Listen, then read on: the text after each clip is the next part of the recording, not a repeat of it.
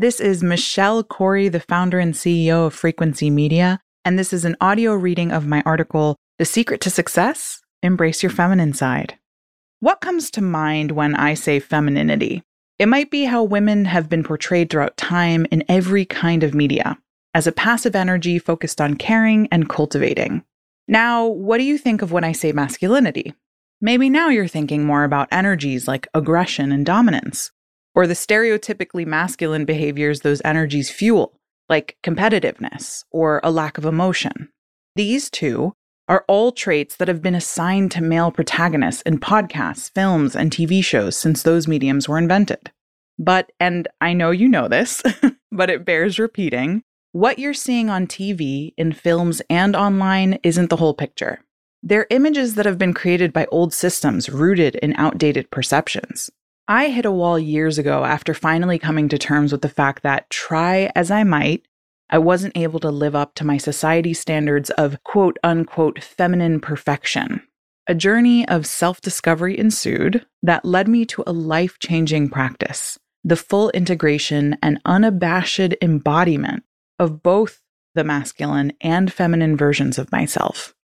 I know, it sounds abstract as hell, and sometimes it feels that way, but it starts with a perspective shift the realization that femininity and masculinity are two energies that achieve their greatest potential when they work in tandem, intertwined as one. In our patriarchal world, masculinity is seen as the dominant trait of a successful leader. I was personally taught through constant actions, messaging, and microaggressions that femininity has no place in boardrooms or C suites.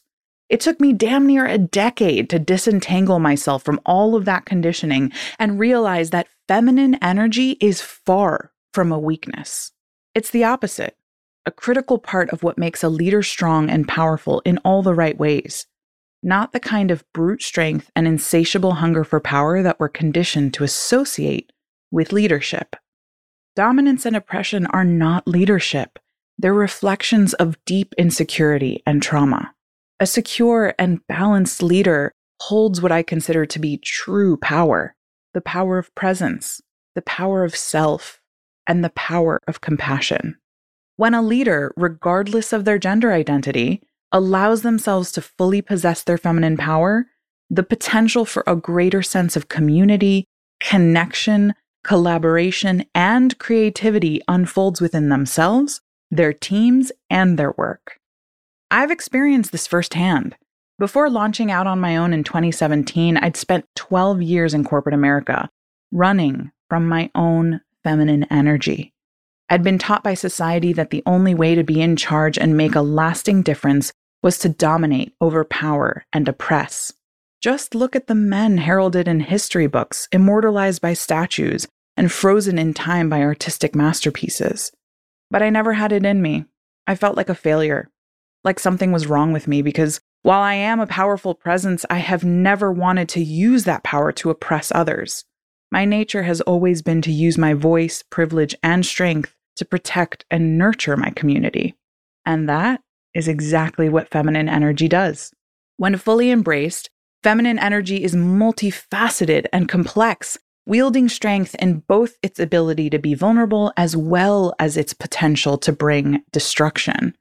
Just look at the feminine symbols we've created across human history Venus, the goddess of love, Madonna, the mother and life bringer, and Kali, the Hindu goddess of time, death, and destruction of all evils. There was always a nagging voice inside of me, but I could never make out what it was trying to say until one day, during a meditation, I received a clear message Be as big as you are. It was as if the seas of possibility parted when I heeded that message and stepped into my full feminine power. I realized that by playing by the power dynamics of the patriarchy, success had felt denied to me by the systems put in place by old world capitalism. When I finally refused to keep playing small, I had a major realization. Nothing was wrong with me. Everything was wrong with the system. In the machine of capitalism, everything and everyone is commodified for the sake of profit.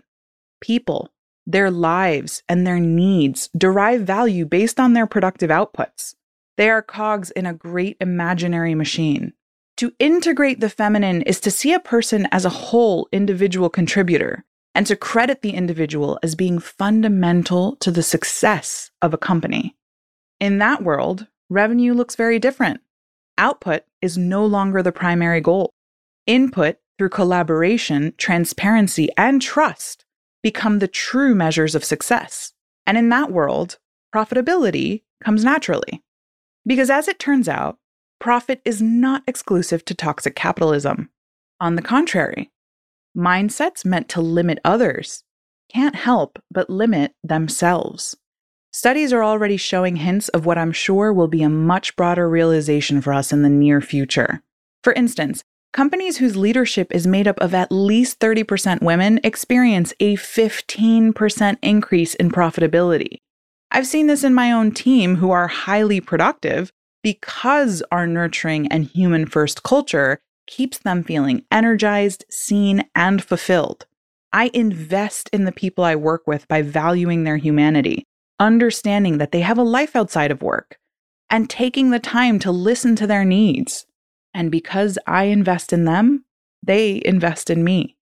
Feminine leadership creates this naturally symbiotic environment where profit increases because people are dedicated to their work because their places of employment are dedicated to them. And this shift is felt by our clients. An increase in returning customers and higher customer satisfaction are the benefits of clients receiving dedicated attention by a cared for and fulfilled team. Feminine leadership is good for business. Not being afraid to be a feminine leader isn't only a call to deprogram the toxic ideas the patriarchy and capitalism have ingrained in us. It is also a call to be a better leader. You can make your business more efficient, strengthen your relationships, and become a contender in your industry by embracing your feminine energy. Instead of asking for a seat at the table of capitalism, reclaiming your feminine energy will empower you to build another table. To read more articles like this or hear more audio pieces, you can go to frequency.media slash blog.